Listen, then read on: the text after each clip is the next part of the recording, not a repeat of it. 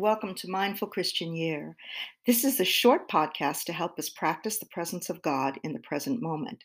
We call that Christian mindfulness. My name is Karen, and I'm glad you're here. Developing a conversational relationship with God. That's the subtitle of Dallas Willard's book, Hearing God. Some believe that God stopped speaking when the Bible was organized.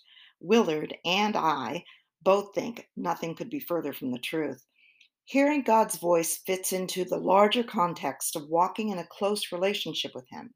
In fact, Willard believed that God speaks mostly to people who obey His teachings and want to do His will. God said, If you abide in me, my words abide in you. Ask whatever you wish, and it will be done for you. Abiding in Jesus, minute by minute, through Christian mindfulness, puts us in a position to hear God specifying His will. We become, as Willard wrote, someone who leads the kind of life demonstrated in the Bible a life of personal, intelligent interaction with God. The Bible fixes the boundaries of everything that God will say to humankind.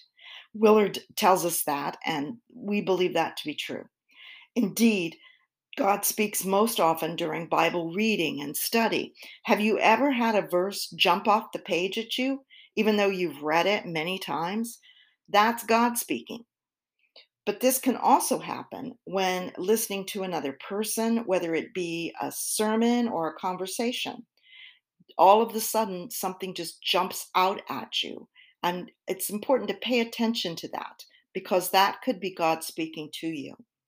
I also believe that synchronicity can point the way to a message. If you hear the same verse or the same passage repeatedly, for example, like you might find it in your morning um, Bible study, and then it turns up in a sermon, and then it turns up in a book you're reading, that may be God emphasizing something to you. God also speaks through dreams, visions, and events, but most of the time he speaks through a still small voice that can only be heard in quiet. God's voice comes in a spirit of peace, joy, and goodwill. So God's voice sounds like Jesus. And we can only know what Jesus sounds like through Bible study. Here is a summary of um, seven steps that can help you um, toward hearing God. First, number one, begin with a prayer in Jesus' name for protection from evil influences. Like we talked before, God's voice only comes in peace. If you're hearing something that's coming in anger or hatred or bitterness, that's not God. So pray in Jesus' name to protect you from evil influences. Number two, ask the Holy Spirit to help you to listen well.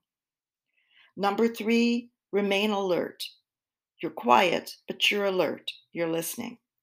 Number four, reject anything that is contrary to biblical truth. If it's not something um, that the Bible would agree with, it's not a message from God. Number five, feel welcome to write down the thoughts that come for further study. Keep a pen and paper nearby and write down what you think you hear and then you can study it later and make sure that it meets the standards for being a message for God. Number six is basically a summation of those standards. Uh, you need to understand that real communications from God are five things they are biblically sound, they glorify God, they advance the kingdom, they help people, and they help you to grow spiritually if you're not hearing something that does one or more of those things, then it's not from God. And then finally, express your gratitude. Thank God for your time together. And allow um, your gratitude to go into the day from your time. Walking with God in Christian mindfulness is a sweet time of communion.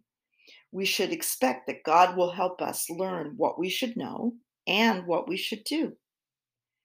To find more ideas and inspiration for your Christian mindfulness practice, visit mindfulchristianyear.com. All one word, mindfulchristianyear.com.